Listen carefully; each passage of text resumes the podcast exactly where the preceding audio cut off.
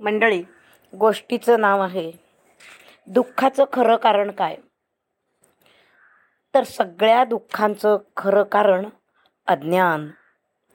हे सिद्ध झालं आहे आणि म्हणून अज्ञान नाहीसं झालं की दुःख कमी होतं. आणि त्या संदर्भातलीच ही छोटीशी एक कथा.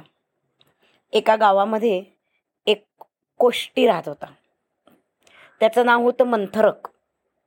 हातमागावर कापड विणायचं हा त्याचा व्यवसाय. एकदा काय झालं कापड विणताना अचानक त्याचा तो माग म्हणजे त्याचं ते यंत्र तुटलं. मग आता तो नवीन माग तयार करायचा. त्याच्यासाठी लाकडाची गरज होती. म्हणून तो कोराड घेऊन समुद्राच्या काठी गेला. तिथे त्याला एक शिसमचं झाड दिसलं. तो म्हणाला वा याचं लाकूड अतिशय उपयुक्त आहे मजबूत आहे. म्हणून त्याने कुऱ्हाड घेऊन त्या झाडावरती तोडायला सुरुवात केली. त्या झाडावरती ब्रह्मराक्षसांचं वास्तव्य होतं. आता त्या वा त्यांना असं वाटलं की हे आपलं आता सगळं झाड तोडल्यानंतर आपलं घर उद्ध्वस्त होणार. म्हणून तो ब्रह्मराक्षस त्या कोष्ट्याला म्हणाला अरे भावा इथे मी राहतो. ते झाड तू तोडू नको. मी खूप वर्ष इथे राहतोय. म्हणजे सिंधू जलावरून वाहणाऱ्या सुंदर थंड अशा वायूचा स्पर्श मला छान वाटतो. तू दुसऱ्या कुठेही जा ना.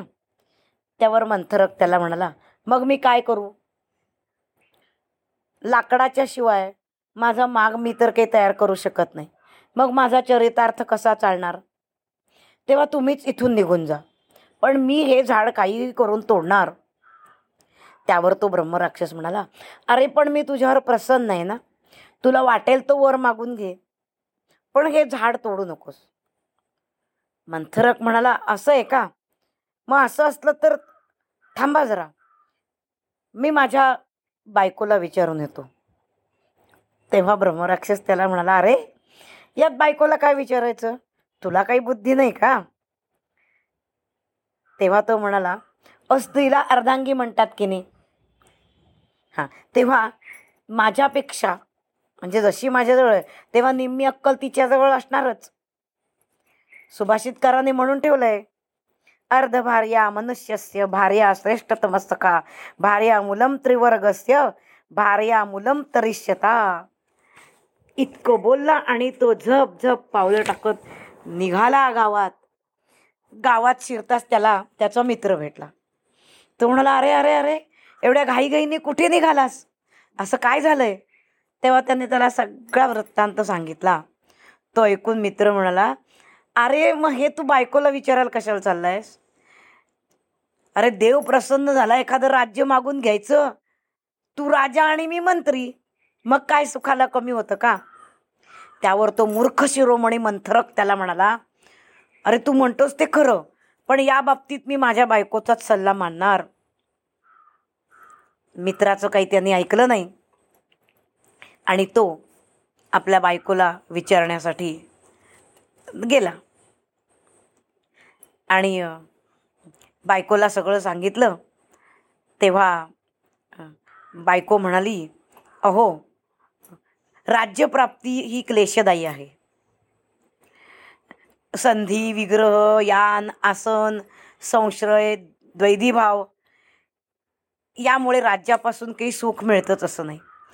श्रीरामाचं वनवास पांडवांचा वनवास कुरुकुलाचा नाश नर्ल राजाला प्राप्त झालेल्या असंभाव्य आपत्ती ही सगळ्या गोष्टी राज्यामुळेच ओढवल्या ही सगळी संकटं.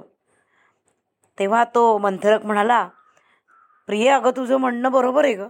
मग मी कुठचा वर मागू ते तरी सांग.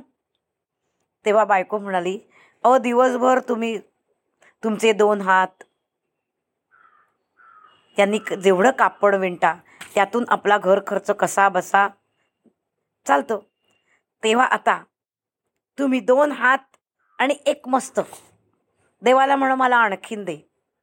म्हणजे एकाच वेळेला दोन यंत्र चालवता येतील.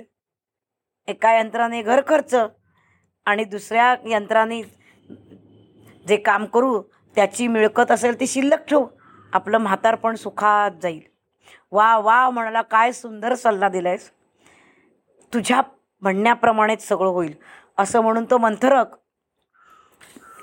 गेला आणि ब्रह्मराक्षसाला सांगितलं. ब्रह्मराक्षसाने आश्चर्याने त्याच्याकडे बघितलं. तो तथाच तो म्हणाला असं म्हणाला बरोबर त्याला दोन हात आणि एक डोकं अजून चिकटलं. आणि तो महाभयंकर राक्षसाप्रमाणे दिसायला लागला. आणि तो गावात आला. गावातल्या लोकांनी पाहिल्याबरोबर हा भयंकर राक्षस आहे असं म्हणून त्याला ठार मारून टाकलं. थोडक्यात मंडळी आपण आपलं अज्ञान शास्त्रांचा अभ्यास करून किंवा संतांच्या कृपेने दूर केलं तरच उपयोग आहे. नाहीतर हे अज्ञानी माणसांचं ऐकून आपला सर्वनाश होतो. धन्यवाद.